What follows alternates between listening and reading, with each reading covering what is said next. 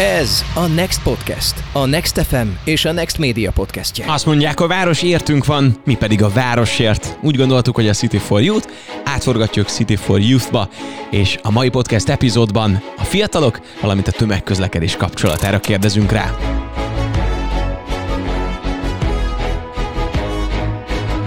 A tömegközlekedés hasznossága egyre jobban felértékelődik. A hatalmas energiaár robbanás mindenre rányomta a bélyegét. Nem csak emiatt, de egyre kevesebbet használjuk az autókat, és egyre jobban hajlunk a közösségi megoldások irányába, legyen szó közösségi autózásról, metrókról vagy biciklizésről. Arról nem is beszélve, hogy ez mennyivel zöldebb, mennyivel jobb megoldás annál, mint hogyha egyedül ülnénk az ötszemélyes autóban, és pöfögnénk tele a várost benzingőzzel. Mennyivel jobb az egészségünknek, hogy legalább a 10 perc séta az állomásukra ki és vissza megvan. Mennyire jó a pénztárcánknak, hiszen mostanában tankolni horror. Arról nem is beszélve, hogy Budapesten például nagyon jó a közlekedési infrastruktúra. Nem csak hazai, hanem külföldi szakértők is méltatják, és így gondolják. A járműpark pedig egyre korszerűbb, gondoljunk csak az újonnan érkezett különböző kötött pályás szerelvényekre, vagy a megújuló metrókocsikra. Budapesthez kötődő fiatalokkal mélyülünk el a közösségi közlekedéshez való hozzáállásukban, és próbáljuk megfejteni, hogy mitől döglik a légy. Gergő például pár hónappal ezelőtt költözött Szegedről Budapestre, korábban már átutazóban többször igénybe vette a buszokat, villamosokat és metrókat, de most vált számára igazán világos se, hogy milyen különbségek is vannak. Hát szerintem, hogyha mondjuk egy vidéki nagyváros összehasonlítjuk a budapesti tömegközlekedést, tehát mondjuk a, a Szegedivel, akkor ö, hát sokkal több értelmét látom annak, hogy egy ekkora városban mondjuk van e, ilyen szintű kiépített tömegközlekedés, hiszen egy-egy vonaljegyel például sokkal nagyobb távolságokat tudok megtenni, és nyilván a, a nagy távolságok miatt az idő, ameddig eljutok A-ból B-be, az lerövidül, hiszen itt sétával ezt, ezt nem lehet megoldani.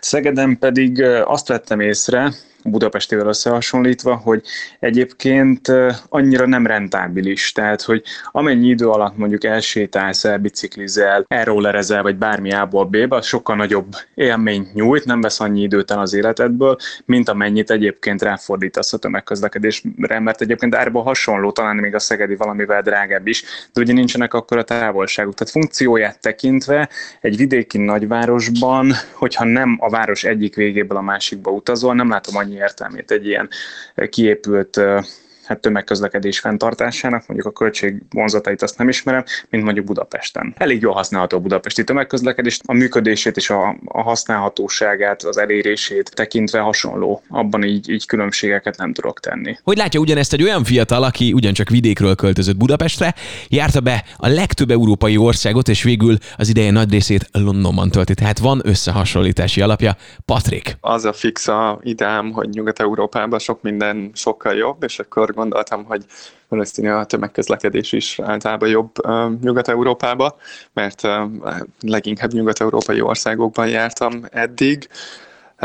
Mondjuk Barcelonában szerintem tök jó a tömegközlekedés, mert hogy, hogy nagyon sok metróvonal van, tehát azért mondjuk egy ilyen Budapest méretű város körülbelül, de sokkal több metróvonala van, illetve a, a buszközlekedés is, is egész jó meg mondjuk akkor így még Madrid az, amit ki tudnék emelni, hogy, hogy ott is elég jó a tömegközlekedés. De vajon miben jó Budapest, mint mondjuk más nagyvárosok? Vannak olyan dolgok, nyilván azt gondolom, hogy árérték arányban valószínűleg nagyjából bármelyik nyugat-európai városnál jobb.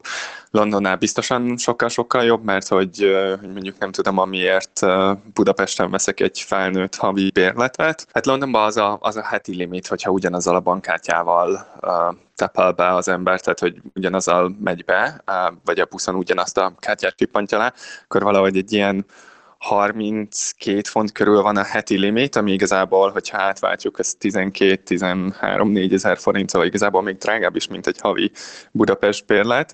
Uh, illetve például emlékszem, hogy amikor Lisszabonban voltam, és mentem ki a reptérre, talán szombat vagy vasárnap reggel, és nem is annyira hajnali időpontban, mert hogy ilyen talán fél nyolc-nyolc fele ment a repülőgépem, és akkor mondjuk egy ilyen két órával korábban szerettem volna kint lenni, vagy egy másfél órával korábban, tehát hogy ilyen amikor hat óra után, és, és nem volt a megközlekedés, amivel ki tudtam volna menni, hanem taxit kellett hívnom. Nem mindegy, hogy mennyire kell a zsebünkbe nyúlni ilyen helyzetekben, de van más pozitívuma is, ami a pénztárcánkra hat. Abszolút. Azt gondolom, hogy, hogy sokkal előnyösebb, főleg mondjuk egy pályakezdő fiatalnak tömegközlekedést használni egy nagyvárosban, mondjuk azért, mert például ha tanulsz is, akkor diákként rengeteget takarítasz meg szerintem, tehát egy autónak a fenntartása például a sokkal többe kerül, vagy például, hogyha biciklivel akarsz közlekedni egy Budapest méretű városban, hiába törekednek arra, hogy, hogy biztonságosá tegyék a biciklis közlekedést, azért én nem feltétlenül látom így a mai közlekedési kultúránkban annak, szóval ilyen szempontból abszolút azt mondom, hogy szükség van ezekre, meg ezeknek a fejlesztésére, meg a támogatására. Én ugye vidéki városból feljöttem, láttam azt, hogy Pesten, például Budapesten mekkora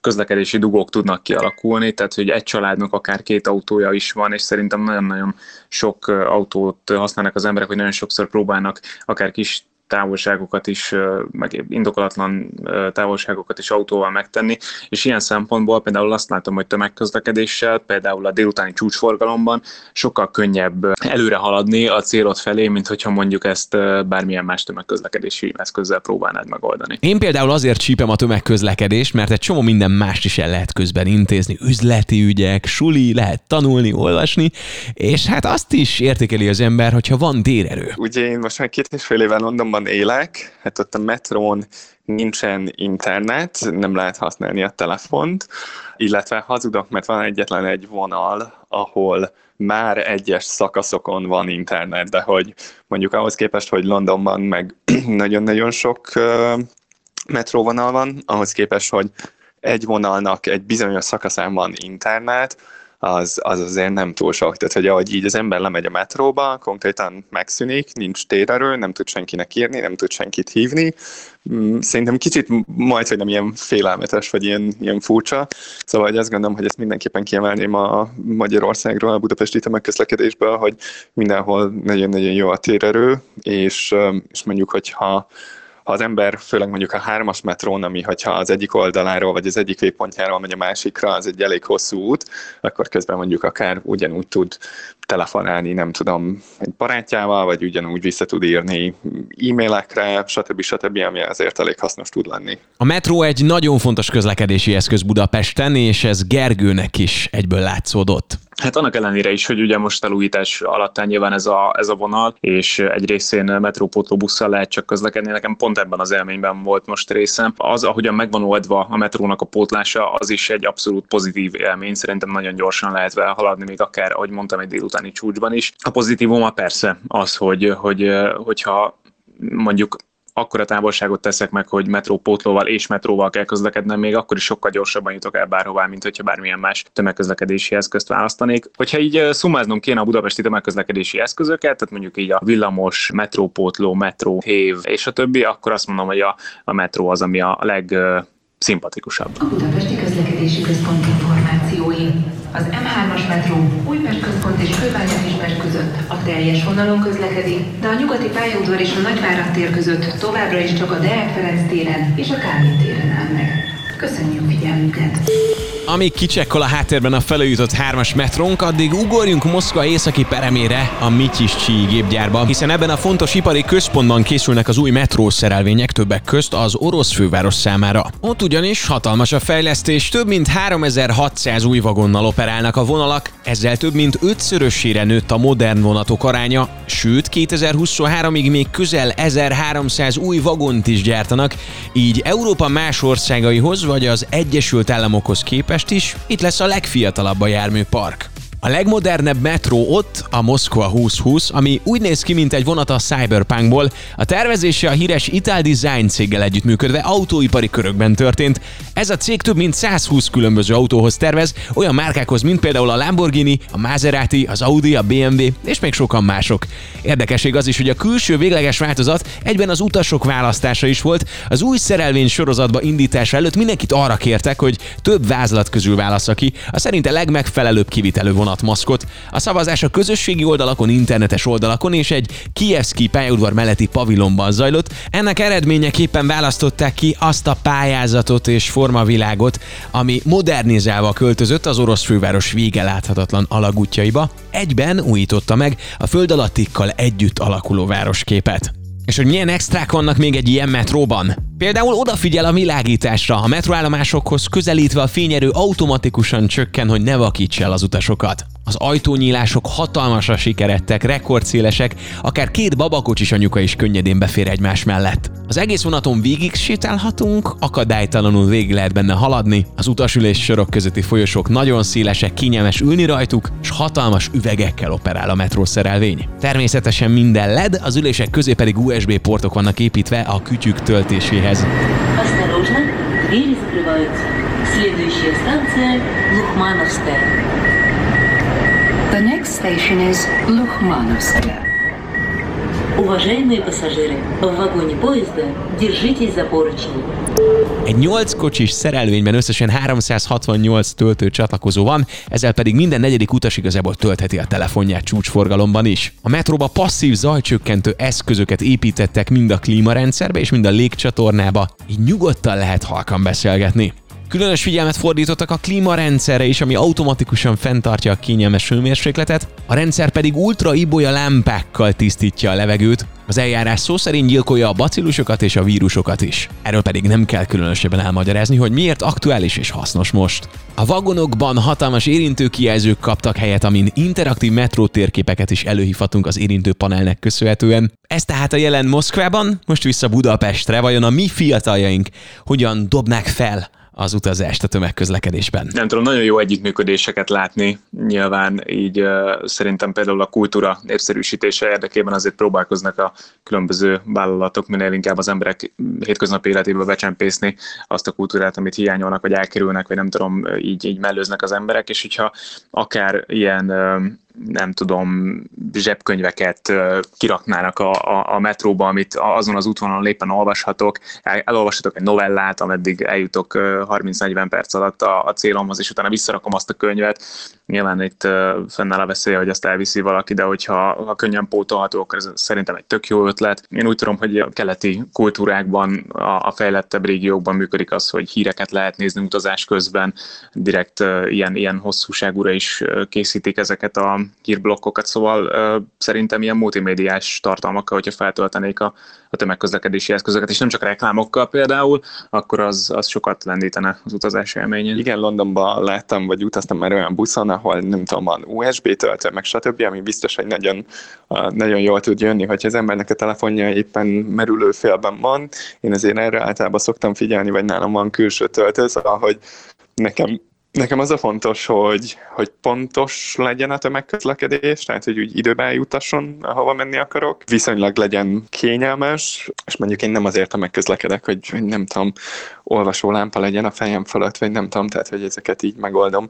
Én várom azt tőle, hogy, hogy luxus legyen, de biztos, hogy, biztos, hogy van, akinek ez mondjuk egy pluszok lehet, ami miatt a tömegközlekedést választja. Ahol eddig ilyen európai nagyvárosokban jártam, és ami, ami, ami nagyon sok helyen nagyon tetszett, azok az idő alapú jegyek. Tehát szerintem az egy fenntartható vagy, vagy kényelmesebb utazási forma lenne, hogy olyan jegyeket tudnék venni minden európai nagyvárosban, akár Budapesten is, ami, ami idő alapú, és, és úgy utaznék, mint hogyha a tömegközlekedési eszközök között történő váltáskor kellene ezeket újra vásárolni. Tudom, hogy van 24 órás, meg 72 órás jegy, de én most inkább arra gondolok, hogy ennyi rövidebb időtartamokra uh-huh. is adjanak, de szerintem nincs elmaradva, tehát hogy ami egy pozitív dolog így a Közép-Európában, hogy, hogy hasonlóan jót tudunk csinálni, mint a nyugati kultúrák, tehát hogy ez, ez egy tök pozitív dolog. Gergő erre ráérzett, mert a beszélgetésünk óta a BKK bevezette Budapesten a 30, illetve 90 perces idő alapú jegyét, amit a megújult Budapest Go alkalmazásból érhetünk el. Valamilyen szempontból a közönség véleménye alakította így, hiszen megkérdezték az utasokat a közösségi médiában, hogy melyik jegyeket preferálnak, illetve az utasforgalmi adatokat is figyelembe vették, és vizsgálják, hogy milyen további időalapú jegyekkel bővíthetik a kínálatot. Kérem vigyázzanak, Az ajtók záródnak. Már ennyit a budapesti tömegközlekedésről. Az kiderült, hogy Európában elég jó helyen állunk, sőt Magyarországon belül is, hogyha felköltözünk Budapestre, elég vonzó alternatíva tud lenni az autóval és minden mással szemben a tömegközlekedés. A következő podcast epizódokban további fiatalokat kérdezünk meg a tömegközlekedéshez való viszonyukról, illetve körbejárjuk a világ metró és további tömegközlekedési vonalait, városait és megoldásait, hogy megtudjuk, merre tovább. Én Juhász Bálint vagyok, és várlak a következő podcast epizódban is. Ez volt a Next Podcast. Műsorainkat, beszélgetéseinket keresd a Spotify-on vagy az Apple Podcast-ben.